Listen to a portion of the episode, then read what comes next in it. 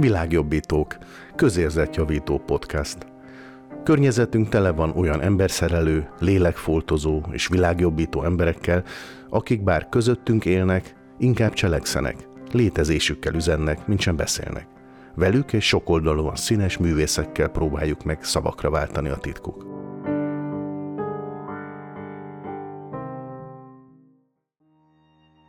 Harmadik adásunk témája a beszélgetés gyógyító hatása. Nem is tudjuk, mekkora szerepet játszik jó közérzetünk megőrzésében a mindennapi kommunikáció. Erre világított rá az elmúlt időszak nehézségeivel és veszteségeivel.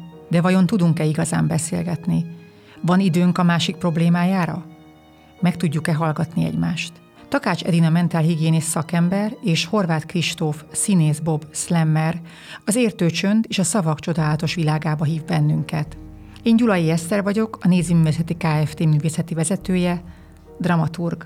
Ráhangolódásként hallgassunk meg egy a témához kapcsolódó idézetet. Kevesen vannak, akiket érdekel. Mit gondolnak, mit akarnak mondani mások. Többnyire csak abban a reményben képesek meghallgatni az embert, hogy aztán ők önthetik ki a szívüket. Mindenki másokra akarja rátukmálni a maga terheit. Van, aki úgy tesz, mintha figyelne. Pedig csak arra vár, hogy mikor jöhet elő a maga szövegével. Várja az apropót, hogy közbevághasson. Ezért unak szinte minden beszélgetést. Az iménti idézet William Burton Madárka című regényéből származik, és a színházi adaptációban címszerepet alakító Tóth János Gergely előadásában hallhattuk.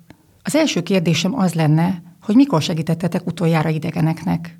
Én tavaly ilyen ősz-tél körül egy hölgy hagyta el a, a, a sáját, és azt vettem föl, és vittem utána, és adtam neki oda.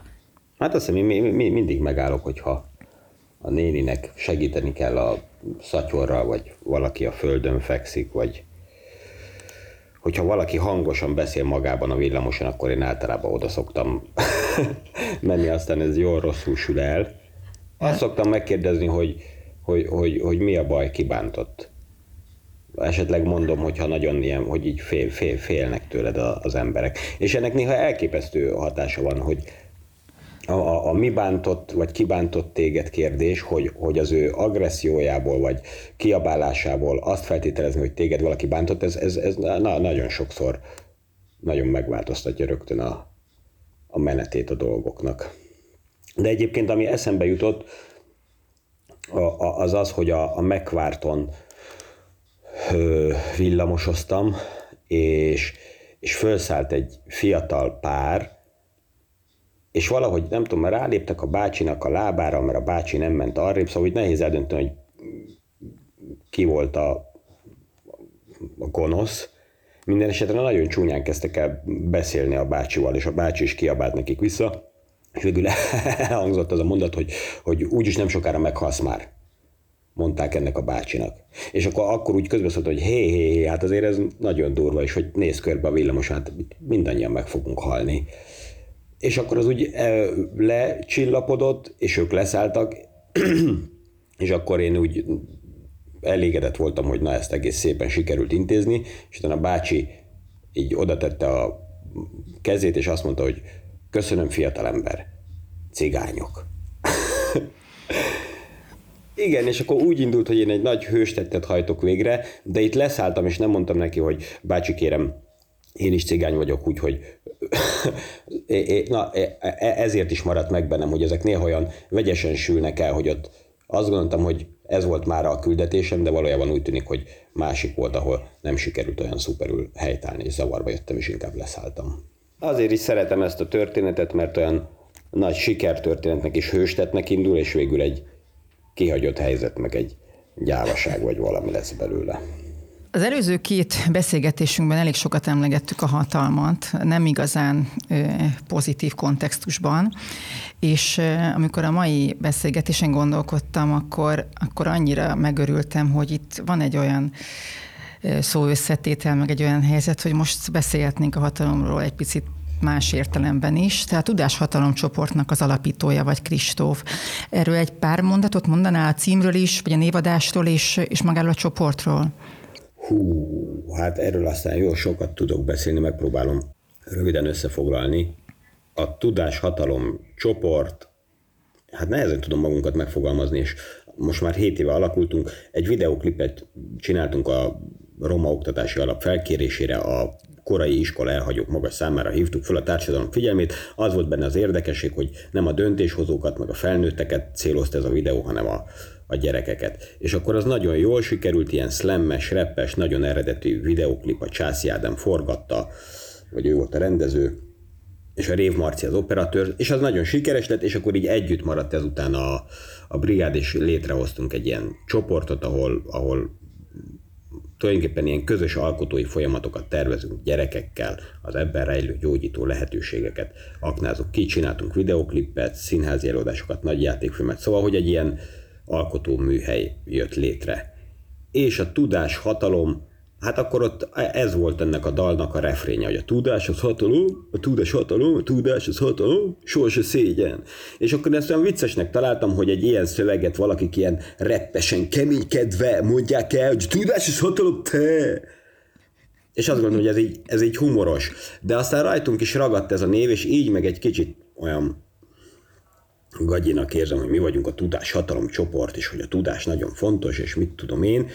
Nekem az egész működésedből van egy ilyen üzenet leginkább, ami megfogalmazódik, amit nem szavak szintjén, hanem inkább a tetteid, vagy az egész kommunikációd által, hogy, hogy mint hogyha azt üzennéd, hogy nem, nem, ne próbáljunk úgy csinálni, mint hogyha maga az előítélt tesség az megszüntethető lenne, hanem ez nem is elvárható a társadalomtól az előítéletmentes gondolkodás, hanem inkább afelé vinnéd az embereket, hogy tanuljuk meg felismerni az előítéleteinket, és, és kezelni őket. Elégedett vagyok, hogyha te ezt hallott ki belőle nagyon. Ennek örülök, mert ezt annyira egy ilyen kulcs, vagy egy kapcsolatnak látom az Edina és a te működésed között. Az Edina is elég sok, sok csoporta és sok helyzetben és sok mindenfélével foglalkozik, és a, a legutolsó projektjéről szeretném csak kérdezni, Edina, a hanghallókról készítettél egy dokumentumfilmet. Erről is egy pár mondatot mondaná, hogy ez pontosan hogy jött és mi ez?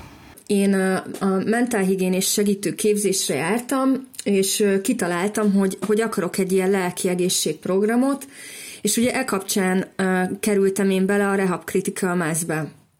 És uh, ilyen uh, egyéb kapcsolatokon keresztül találkoztam az ébredések alapítványjal, ahol a, a harangozó Judit nagyon nyitott volt pszichiáterként uh, erre az egészre, meg ő javasolta, hogy uh, hogy működik ott egy hanghalló csoport, és hogyha engem ez érdekel, akkor, akkor me, üljek be rá. Tehát, hogy van rá lehetőség, hogy, mert ugye ez egy zárt csoport alapvetően, de hogy van rá lehetőségem, hogy, hogy én azt megnézzem. És nagyon furcsán fog hangzani, de én onnan úgy jöttem ki, hogy tehát egyrészt meg voltam döbbenve attól, amit láttam, hallottam és tapasztaltam, és elindult bennem egy nagyon erős érzés, hogy ezt meg kell mutatni. És akkor így uh, kezdtem el négy-öt emberrel uh, beszélgetni, és tulajdonképpen ezeknek a beszélgetéseknek a végeredménye lett ez a dokumentumfilm.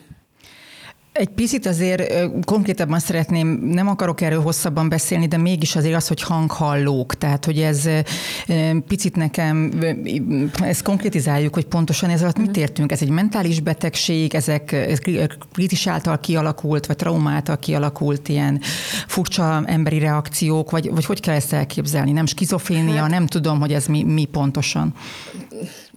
Sajnos sokan a skizofréniához kötik, meg diagnosztizálják, meg stigmatizálnak, meg minden, de alapvetően ott az a hozzáállás, és nekem ez tetszik, meg az a működés, hogy, hogy a traumák következtében hallanak hangokat ezek az emberek, és egyébként ezt egy természetes reakciónak tekintik, szóval ezt egy ilyen átmeneti zavarnak, vagy egy átmeneti problémának tekintik, és úgy ö, állnak ezekhez az emberekhez, hogy vissza kell fejteni, hogy hol volt traumájuk, ö, mi az, ami, a, ami miatt ők ö, egy ilyen más működésben, egy más érzelmi állapotban vannak, és egyébként az egyik srác, akivel forgattam, neki mára már tulajdonképpen megszűntek a, a, a hanghallásai, mm, és hogy mi ez a hang, ez lehet külső hang is, tehát amikor azt hallod, hogy körülötted rólad beszélnek, meg lehet, lehet belső hang is, vagy zörejeket hallasz, ami nincsen, és belső hang is, amikor te elképzeled, hogy, hogy most ez meg az meg amaz történik. Nagyjából így. Igen, hát én láttam ezt a dokumentumfilmet, ajánlom mindenkinek. Hogyha be lehet linkelni, akkor, akkor szerintem mi is be fogjuk linkelni majd a beszélgetéshez, mert, mert tényleg nagyon-nagyon érdekes, meg egy csomó sztereotípiát szerintem így újra gondoltat az emberekkel, meg átértékeltet. Meg, a, meg az, az az érdekes, hogy hogy jössz, hogy jössz rá, hogy hangot hallasz?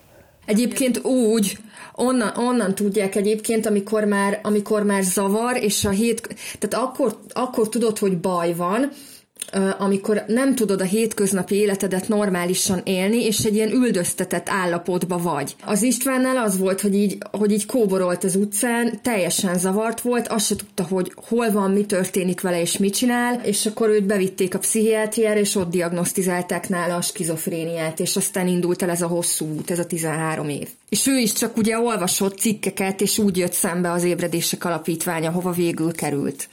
Mindenketten nagyon kötöttök, bármennyire is mondjuk az van az életrajzodva, Kristóf, hogy esetleg, hogy színész, meg slammer, de azért valahol nekem egy segítő szakember vagy, ugyanúgy mondjuk legalább, mint az Edina. És mindig azt érzem, hogy az ilyen segíteni, ahhoz, hogy segíteni tudjunk másoknak, ahhoz, ahhoz elsőként egy bizalmi kapcsolatot kell kiépíteni, aminek valamilyen szinten alapja lehet a, a beszélgetés, hogy a egyik legfontos eszköze. Ti hogy látjátok, hogy tudunk beszélgetni? Nagy, nagy nem. Szerint, én, én e, e, szerintem erről szól valamilyen módon a, ez a, a, a csoport, meg amit én a művészetről elképzelek, hogy leginkább ez nekem a beszélgetést kellene megtanulni. Szerintem tragikus a, a helyzet, innen nézve legalábbis. Mert valami, na, hát a nagyon lényeges, a, a, a, a, a, a figyelem, az egy, a másról figyelés, az másik érzelmeinek átvétele, valami nagyon rossz irányba megyünk el, hogy a hallgatás értéke mondjuk nincs meg. Lehet, hogy azt kellett volna mondani, hogy hú, hát most rosszul érezheted magad. Csak hogyha elfogadják, hogy jogos az, hogy nekem ez most nehéz, vagy, vagy, vagy ilyesmi. Egy, sokszor szerintem egy beszélgetésnek ez már elég lenne, hogy most, hogy a, a, a, a hitelesség, meg, a, meg a, ja, azt mondtam, hogy a bizalom kialakításához én azt hiszem, hogy egy, egy fontos lépés az, hogy én hitelesítem magamat, és én úgy gondolom, hogy az egy jó módszer arra, hogy hitelesítse magát az ember, hogyha beismerek valamit, amit rosszul csináltam, hogyha egy hibámmal szembenézek, és nem azt mondom, hogy én olyan voltam, aki sose hibázott, és ezt így kell csinálni, mert én egy olyan ember vagyok, hanem azt mondom, hogy ezt szerintem ott elrontottam, lassan esett le, hülyeséget csináltam, és most már másképp látom. Nekem erről az jutott eszembe, csak pont amit mondasz, hogy, hogy én például amikor vakokkal foglalkoztam, akikhez semmilyen korábbi közöm nem volt, csak egy előadás kapcsán kezdtem egyre több ilyen emberrel beszélgetni, hogy ez egy annyira erős gátszakadás volt, amikor én bemertem például azt ismerni, nem az, hogy hibázom, hanem az, hogy tulajdonképpen egy csomó mindent nem tudok velük kapcsolatban, hogy segítsenek már megmagyarázni a, például magát a kommunikációjukat, hogy akkor én a viszontlátást át mondhatom, mert meg egy csomó tudod ilyen bénázás, amit az ember nem tud azon a, azon a kis közösségen belül nem tudod, és hogy, és hogy meg lehet kérdezni, hogy hogyan segítsek. Tehát ne gondoljam azt automatikusan, hogy én tudom, hogy egy vaknak hogy kell segíteni, mert majd én megfogom. És ez nagyon sok csoporttal szemben szerintem így van, hogy az embereknek van kívülről elképzelésük, de, de valahogy valahogy olyan nehéz azt beismerni, hogy nem tudunk rólatok semmit, és segítsetek, hogy mi, mi tudhassunk kicsit többet. Hát az jó, jó, hogyha nem kell egy másik helyzetet hazudni. Hogy nem kell úgy csinálni, mint hogyha én nem lennék zavarba, vagy mint hogyha igen, most igen, igen, igen. magabiztos lennék, vagy igen, igen nekem azt hiszem ezek a helyzetek szoktak zavarni, amikor mindannyian tudatában vagyunk annak, hogy most mi a szituáció, vagy mi az, amit kerülünk a tekintetünkkel, és akkor másról kell beszélni. Egyébként az jutott eszembe most itt a beszélgetésekről, és szerintem erősen kapcsolódik a, a, a hanghalló csoportnál is, hogy, hogy azért tudott jól működni, és azért tudtunk jól beszélgetni, mert én elmondtam nekik tök őszintén, hogy én erről az egészről semmit nem tudok, tehát ez kapcsolódik ahhoz, amit a Kristóf is mondott, és hogy egy, ez az egyik része, a másik, hogy alázattal álltam hozzá, a harmadik pedig elmondtam nekik, hogy csak olyan dolgok fognak szerepelni bárhol is, amiről ők úgy döntik, hogy akarják, hogy az benne legyen a filmbe, vagy elhangozzon, vagy megjelenjen, vagy bármi. És ezzel egy ilyen egyenrangú kapcsolat alakult ki közöttünk, meg egy olyan bizalmi légkör, amiben, amiben el akarták mondani azt, hogy tulajdonképpen ők most mit élnek át, és én nem, nem a, mert hogy is jönnék én ahhoz, hogy én, én tanácsokat adjak, vagy bármit mondjak, egész egyszerűen annyi történt, hogy hallgattam, és szerintem, és ez is kapcsolódik ahhoz, amit a Kristóf előbb mondott, hogy szerintem néha tényleg nem kell több az embereknek, csak annyi, hogy hadd mondják el, hogy most mit éreznek. És már az segít, hogy kibeszélhettem magamból, amit most érzek. Uh-huh. Kristóf, nagyon bologattál, és eszembe jutott, hogy valahol olvastam, hogy te szerződést kötsz a gyerekekkel a csoportokban, amikkel dolgozol, vagy ez, ezt rosszul olvastam? Mert kicsit hát, az, ami hogy van egy ilyen megállapodás, amit az Edina mondott nekem, arra jutott eszembe, hogy, hogy, hogy van egy ilyen alap, alapműködési, amit tisztázni kell. Igen, hogy ha, ha, ha jól csinálom, hogy szervezet vagyok, és, és egy hosszabb távú csoportba kezdünk, akkor, akkor, akkor szerintem nagyon érdemes szerződést írni. De, de igazából még csak azt sem mondom, hogy biztos pontok vannak. Én mindig igyekszem afele terelni, mondjuk, hogy, hogy arra szerződünk, hogy a telefont azt az elején betesszük egy dobozba, és hogy amíg itt vagyunk, addig, addig senki nem tud minket megzavarni, és ezt lehet mindenféle furmányos módokon megfogalmazni, de, de, de egyébként azt hiszem az a lényege, hogy, hogy ők mondjanak dolgokat, és mondjanak ki közösen szabályokat. Már azért nem tudom jól megfogalmazni, de hogy más, hogyha egy vezető azt mondja, amit mindannyian tudjuk, hogy mik lesznek a szabályok kb., hogy tiszteletben tartjuk és nem beszélgetünk, vagy mit én, de más, hogyha nem a vezető mondja ki, hanem a csoport határozza meg. Volt olyan, hogy a szerződésben benne volt az, hogy nem is tudom, hogy hogy volt fogalmazva, hogy elérjük a csillagos eget. És akkor e, ez, ez, például ez egy nagyon jó kis fizé volt, hogy ezt egyszer leszerződtünk, hogy hogy, hogy határa csillagos ég. Ez volt a cél? A csoport Igen. célja? És ezt, ezt megvalósítottátok? A, abszolút szerintem. Szuper. Igen.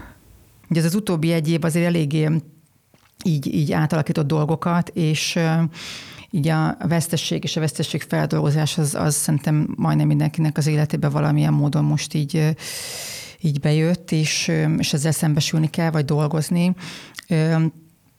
Kristóf, ti foglalkoztatok ezzel a, a saját csoportodban például? Volt -e olyan projekt, ami kifejezetten a veszteségfeldolgozással foglalkozott, és egyáltalán ti hogy nyúltok egy ilyen témához?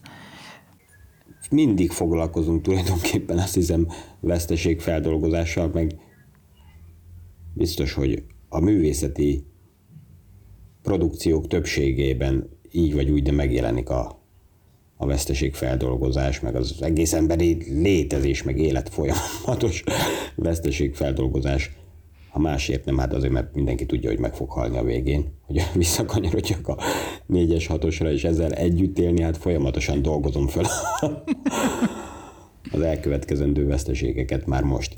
De volt egy, egy projektünk, ami kifejezetten ahol, ahol egy veszteségfeldolgozó szakember is a segítségünkre volt, akit én régről ismerek, akivel annó együtt dolgozhattam, mint hát, szocmunkás, és az átmeneti otthonban élő gyerekekkel csináltuk meg. És ez egy olyan projekt volt, ami ott az volt igazából az ötlet, hogy valahogy a jövőbeni énünknek írunk egy levelet.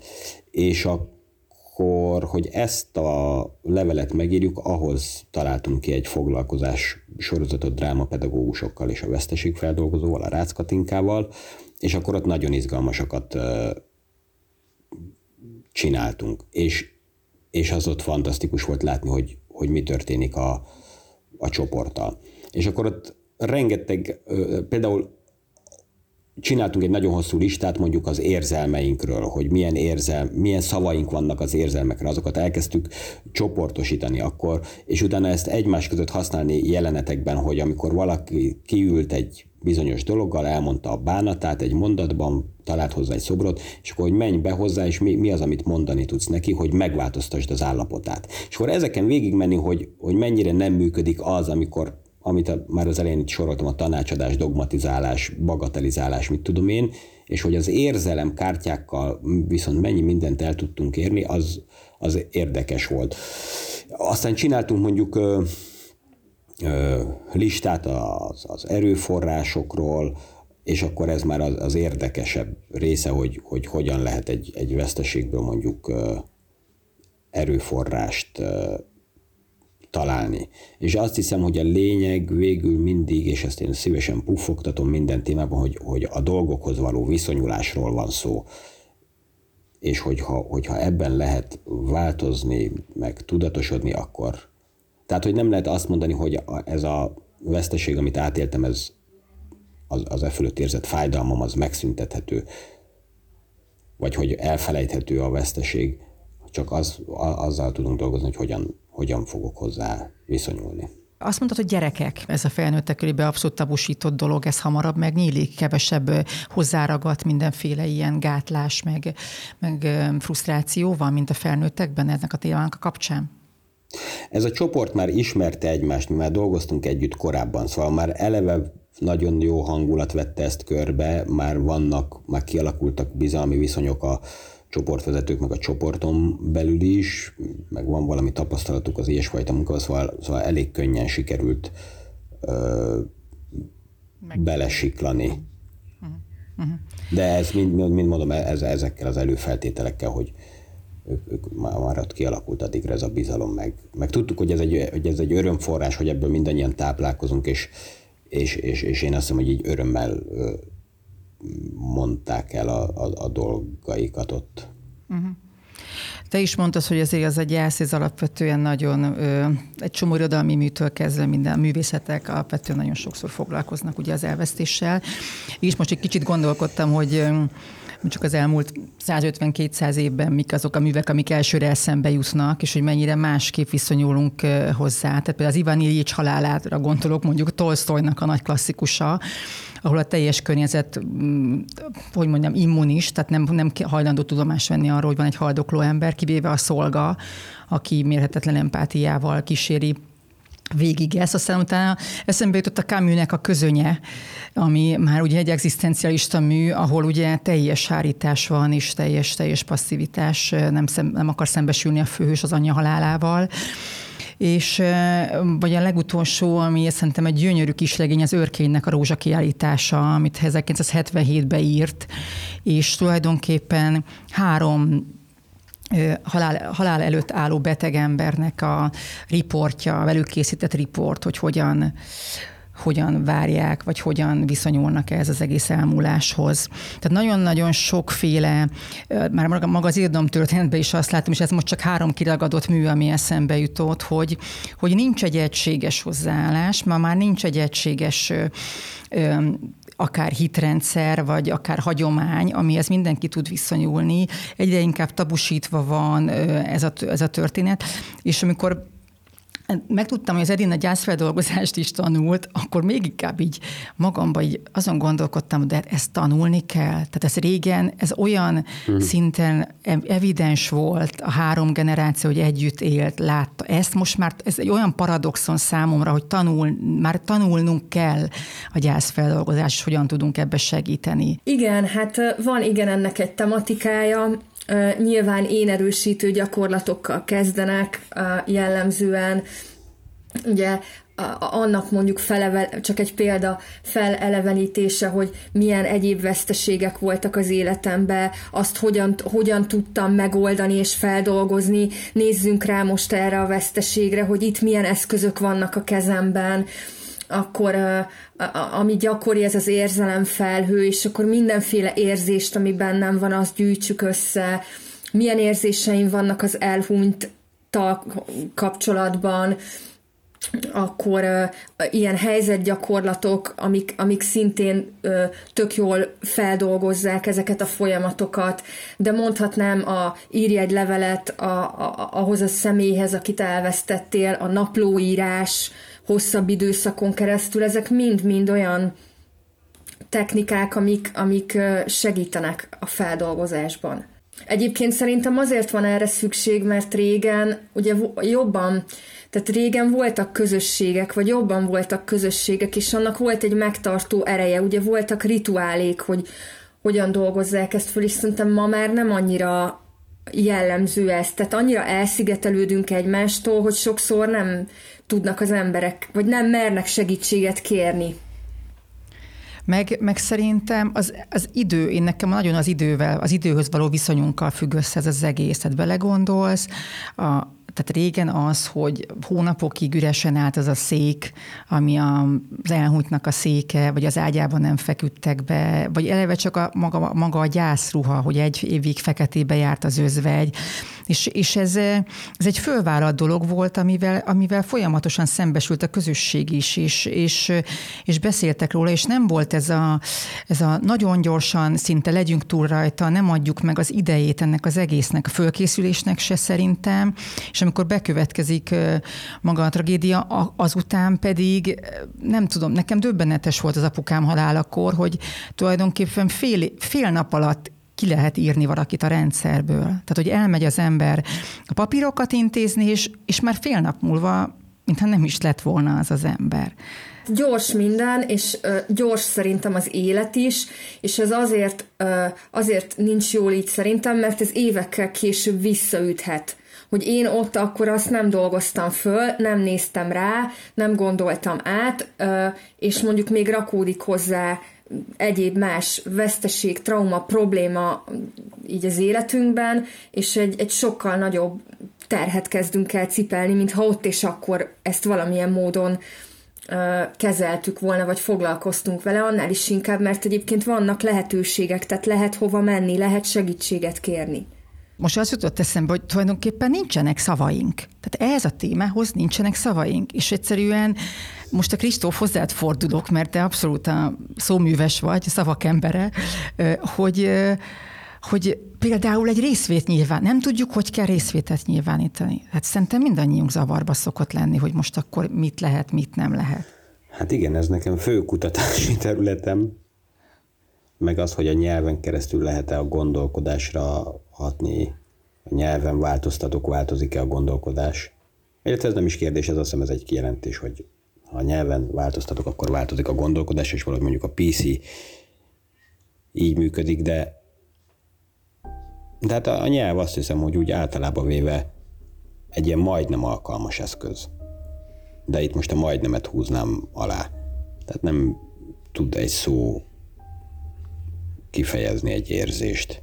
Azt szoktam mondani, hogy Isten az egy ötbetűs szó.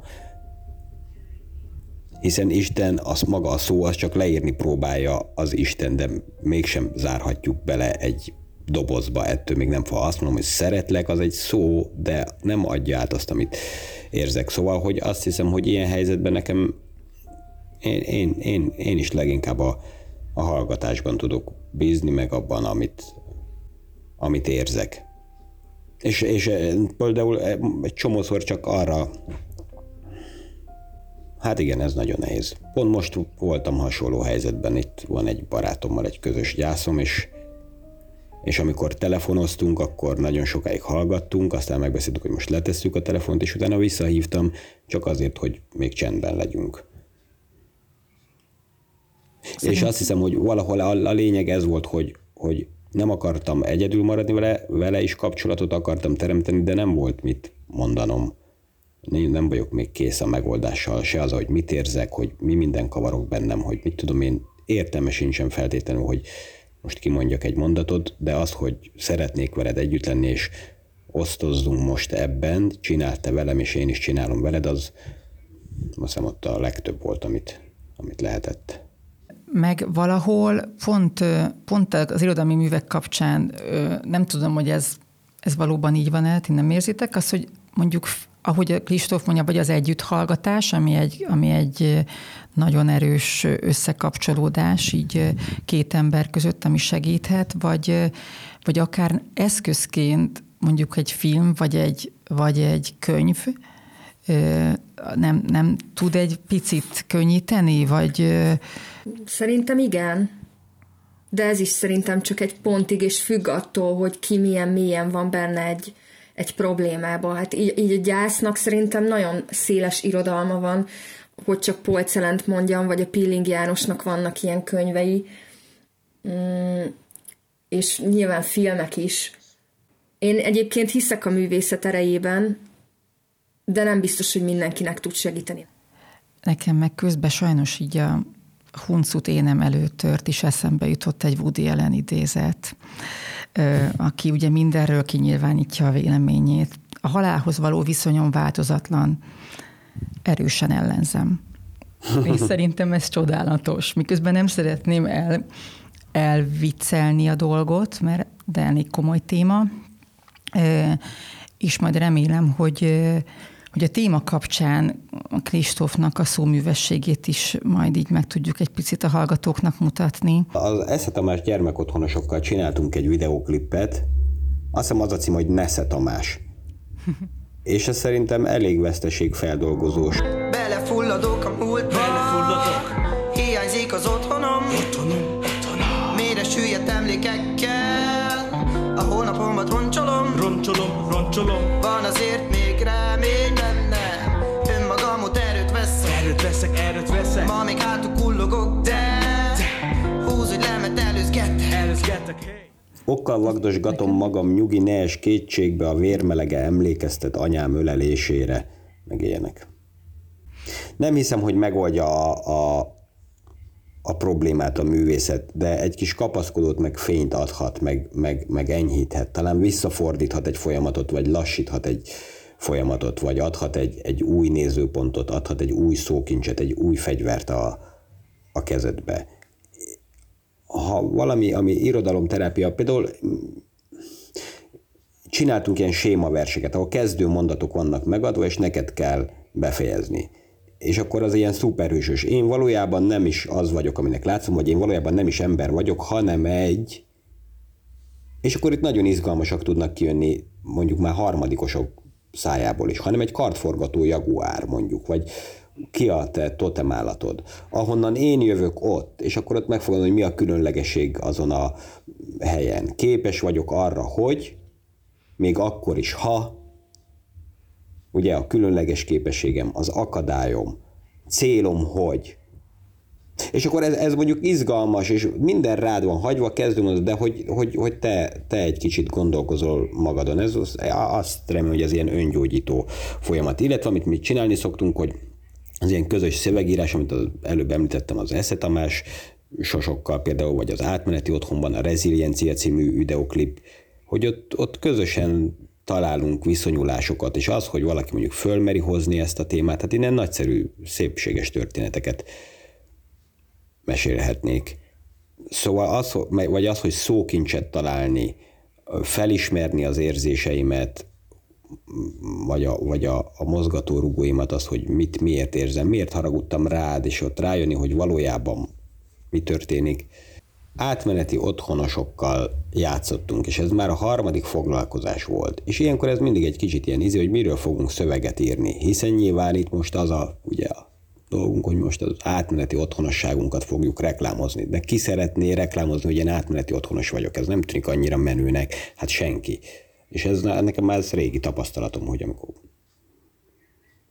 anyád a hátrányos helyzetű. és már a harmadik foglalkozás volt, és nagyszerű a hangulat, egy csomó minden jól csináltunk, bátran játszanak, de sehogy nem jön ki az, hogy mi most átmeneti otthonosok vagyunk.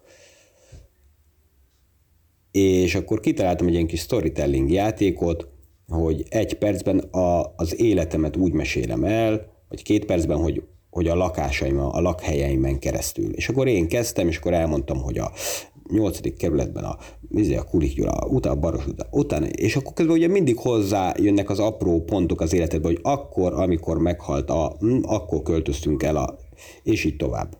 Oké, okay, megtörtént, tovább passzoljuk. Mondják a történeteket. Mm, a két lány mondja, hogy ők, ők egyszer egy egész háztömb az övék volt, akkor a helyen laktak. Ott mondja, hogy sehol, soha senkinek semmiféle átmeneti otthon föl se jön soha a történetekbe, Mire a kör végéhez érünk, és ott van egy lány, aki jövő héten el fog utazni Franciaországba, ő valószínűleg nem is fog részt venni a videoklipbe, és elmondja, hogy ők régen az első emeletről szórták a műhavat a fenyőfára, külön játszószoba volt, külön izé, egészen addig, amíg apu meg anyu csönd, és akkor elmesél, hogy így kerültünk, nem mondom a helyet, egy másik helyre, aztán máshová, és végül így kerültünk az átmeneti otthonba. És tehát, hogy ott ők nagyon-nagyon jó módból jöttek. És ő az első, aki kimondja azt a szót, hogy átmeneti otthon. Átmeneti otthon? Mi az az átmeneti otthon? Hát én is ott vagyok, hát én is ott vagyok. Azt mondja mellettem az egyik lány, hogy, hogy ez milyen szomorú. Mondja valaki, aki kevesebb cipővel van, mondja ennek a lánynak, és ő ül mellé, és mondja, hogy, hogy szomorú volt a történeted. Mellettem a srác azt mondja, engem ne sajnáljon senki. Mondja, ez egy másik fiú. És már is benne vagyunk a, a közepébe, hogy mit érzünk. Megépült ez a kis csoda, és pont ez a lány hozza be a szót. És aztán kiderül, hogy az a nagy ház, ami az egész amink volt, az egy anya otthon volt, csak nem akartam mondani. És ez a kis storytelling egyszer csak kihozta, felszabadította, és tudtunk róla úgy beszélni, hogy, hogy, hogy szégyen nélkül. És nagyon jó volt ezt a dühöt belefogalmazni, hogy engem ne sajnáljon senki. Mert ebből merítettük az erőt, hogy, hogy majd én fogom kitalálni, és az én képzelőerőm majd megteremti azt, amire szükségem van. És aztán ebből szuper jó szövegek születtek. Ta az volt a refrén, hogy el se tudom képzelni, hogy mitől lenne gondom, még csak most találom ki, hogy milyen legyen az otthonom. Gondolom féltesz, a refrén rád nehezedik, nem kell, hogy aggódj, ez a helyzet csak átmeneti. Teremtő erőm határtalan, alakul a világ, ahogy én szeretem. Bízzátok rám, kinek is ártana, ha elszabadulna a képzeletem. Ócsórós, és a, de, de tök hosszú, és szerintem nagyon szép, és ilyen időmértékes, de trap alapra nagyon egyik, igen, nagyon büszke vagyok arra. Valami iszonyú erő van a nyelvben, tehát hogy főleg a zeneiségében, nem tudom, hogy ezt meg tudod fogalmazni, hogy mi az, amire rájöttél, mert, mert én azt érzem, hogy ezt nagyon tudatosan használod. Persze, erről nagyon sokat, meg már annyi mindent gondoltam, meg írtam mindenről, hogy a... De hogy, hogy végül, hogy, az a, hogy a vers, hogy nem csak az értelmemre hat, hanem az érzékeimre. És valahogy ezt ezt fölébreszteni, hogy és, és a zenének van ilyen hatása, hogyha ott, tehát hogyha valami igazán jó muzsika szól, akkor nincs olyan, hogy a szívverésed nem veszi át, vagy hogy te nem kezdesz el képzelegni, vagy nem indul be a valamid. És akkor, hogy ezt lehet esetleg, hogy, hogy a Pilinszki vagy a Vörös Sándor ki tudja veled váltani azt az érzést, hogy bennem van a bugi, valahol e, ez, ez a, a lényeg, hogy ez egyszer lebontja a, a falakat, és érzelmeket fog fölébreszteni, meg érzéseket fog fölébreszteni.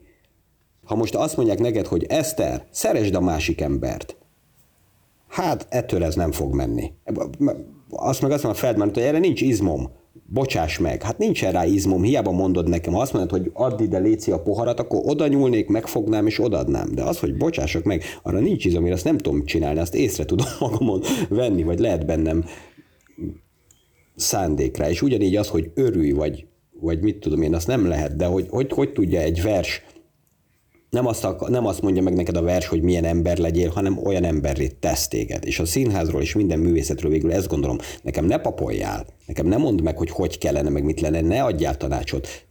Érd el, hogy olyanná változzak. Lassan azért a vége felé járunk, de én azért még egyszer összefoglalnám. Az elején picit, picit már szó volt róla a segítő beszélgetésről. Meg lehet Edina fogalmazni azt, hogy mi az, mik azok a kritériumok, amik amik ugye látszólag ez egy szakmai dolog, egy segítő beszélgetés, de én azt gondolom, hogy azért a hétköznapi életben is sokszor jó lenne, hogyha tudnánk így beszélgetni másokkal. Tudod, tök érdekes pont, pont a kapcsán, amit most Kristóf elmesélt, és amit te próbáltál feszegetni, hogy, hogy, hogy mit tud ő, vagy mi történik. Igazából szerintem a legfontosabb kulcsa ennek az egésznek, hogy, vagy én szerintem, ahogy én egy ilyen történetet próbálok működtetni, hogy én nem vagyok ott fontos. Hogy én, én, én ott csak egy közvetítő vagyok, aki, aki nyitottan áll, és fér, nyitottan áll kérdésekhez, és félreteszi önmagát. Hogy, hogy nem az a fontos, hogy én mit gondolok, hanem az a fontos, hogy ő mit érez és hogy milyen, milyen légkört és milyen közeget tudok én ott megteremteni, hogy ő biztonságban érezze magát, ahol ő majd képes lesz arra, hogy megnyíljon a biztonság által, és, és el tudja mondani azt, hogy mit érez, vagy mi van benne. Nagyjából így tudnám megfogalmazni. Igen, illetve az, amit most mi is űzünk már itt több mint egy órája, hogy valahogy érzelmileg támogassuk, és ne ítélkezzünk a másik fölött. Tehát, hogy ne legyen az, hogy minden egyes mondatra azt mondjuk. A, a Kristóf minősítheti magát, hogy sokat beszél, de én nem fogom ebbe erősíteni, hanem azt mondom, hogy szeretem hallgatni. Tehát, hogy, hogy valahogy hogy az ilyen típusú oda-vissza dolog szerintem fontos, hogy nagyon gyorsan alkotunk ítéletet. Ahonnan kiindultunk az előítéleteinktől, gyorsan alkotunk ítéletet, nagyon tudjuk, hogy a másik mit érez, mert már éreztünk mi is gyászt, fogalmunk nincs, hogy a másik mit érez. Tehát, hogy hogy ebből is szerintem türelmetlen a környezet sokszor is nem, nem, nem támogató, vagy magából hát, indul ki. Illetve sok esetben szerintem nem veszük a fáradtságot arra, hogy megpróbáljuk megérteni a másikat. Tehát nem szentelek rá időt, hogy megértsem, hogy az ő gyásza másabb, mint az enyém, vagy az én veszteségem másabb, mint az övé. Igen, igen. Miközben, miközben ilyen értelemben teljesen egyek vagyunk, és mindannyian tudunk mindenkinek a problémájához kapcsolódni, mert hiszen szokták mondani, ha elég hosszú életet élünk, akkor lehetőségünk van mindent át, vagy sok mindent átélni, és tudunk példákat hozni a saját életünkből. Úgyhogy hát persze mondhatnám, hogy igen, szerz, tehát, hogy mi, mi kell egy klasszikus segítő beszélgetéshez, igen, ugyanúgy szerződést kell kötni, ugyanúgy van ennek egy pszichológiája, de én mégiscsak azt gondolom, hogy tényleg az a legfontosabb, hogy, hogy ítélkezésmentesen, nyitottan és őszintén tudjak a másik, másik felé fordulni. Pont egy ilyen személyesebb záró kérdéssel is szeretném így az egészet így befejezni a beszélgetést. Az utóbbi egy évet több örömmel vagy több fájdalommal éltétek meg? Nekem egyértelműen az öröm felé billen. Hát ez nagyon jó volt megélni, hogy mire az ember, hogy így már így kialakul és begyepesedik minden, és hogy még, mindig tartogat meglepetéseket, meg hogy változhat. Ez, ez sok értelemben nekem, nekem jó, meg könnyű lett az élet. Igen, kiszakadni ebből a mókuskerékből, így most utólag így belegondolni, hogy úristen, mit műveltem az elmúlt olyan 10-12 évben. Tényleg. Hát még, még éjszaka is azzal foglalkoztam, amit majd napközben csinálni fogok megállás nélkül. És döbbenetes, hogy talán még a feltöltődést is az jelentette, hogy, hogy, hogy, hogy, hogy dolgozom. Akkor ahhoz képest most ezt egy kicsit megtapalni, hogy most megtapasztalom, hogy így a való élet az, az fontosabb lett, hogy itthon maradtam, meg, meg családoztam, hogy lehet így is élni, ez, ez nekem csupa pozitív volt. És azt mondom, hogy közben iszonyatosan szerencsés vagyok, hogy ezt, hogy ezt az évet így sikerült lebonyolítani, hogy valójában azt hiszem, hogy a, a, a hála a leghelyén való érzés részemről. Tehát ilyen ambivalens érzésem van ezzel az egésszel kapcsolatban, de rosszul semmiképp nem érzem magam. Tehát én hasznosan próbálom el, el, eltölteni a napokat. Kertészkedek, ez egy tipikusan olyan dolog, amit a szüleim mindig csináltak gyerekkoromban, és soha nem értettem, hogy ebben mi a jó, és most 37 évesen szembesültem vele, hogy ez nagyon jó, és, és csinálom. Ez egy ilyen közérzetjavító beszélgetésnek szántuk, hogy nézzünk bizakodóan a jövőbe, de a szavakkal sok mindenen lehet szerintem kalapálni, meg gyógyítani, meg kicsit többre kéne a szavainkat értékelni, valahogy azt is látom, és a csendet is. Úgyhogy én köszönöm nektek nagyon. Én is köszönöm. A következő adásunk témája a függőségeink és annak kezelése.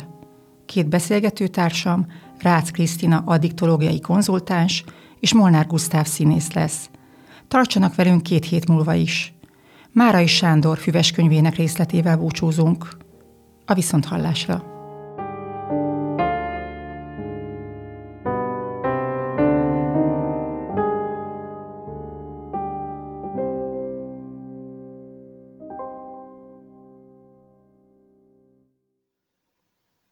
Mert van valami, ami több és értékesebb, mint a tudás, az értelem.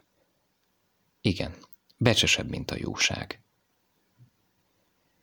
Van egyfajta tapintat, ami az emberi teljesítmény felső foka. Az a fajta gyöngétség, mely láthatatlan, szintelen és íztelen, s mégis nélkülözhetetlen, mint fertőzéses járványos vidéken a forralt víz, mely nélkül szomjan pusztul, vagy beteg lesz az ember. Az a tapintat és gyöngétség, mely mint valamilyen csodálatos zenei hallás, örökké figyelmeztet egy embert, mi sok és mi kevés az emberi dolgokban. Mit szabad, és mi túlzás, mi fáj a másiknak, és mi olyan jó, hogy ellenségünk lesz, ha megajándékozzuk vele, és nem tudja meghálálni. Ez a tapintat, mely nem csak a megfelelő szavakat és hangsúlyt ismeri, hanem a hallgatás gyöngétségét is. Vannak ritka emberek, akik tudják ezt. Akik a jóságot, mely mindig önzés is, párolták és nemesítették, és nem okoznak soha fájdalmat barátságukkal vagy rokon szemvükkel, nem terhesek közeledésükkel, nem mondanak soha egy szóval többet, mint amit a másik el tud viselni. A tapintat és a gyöngétség ember fölött ilyen érzékel. Igen, e két képesség ember fölötti.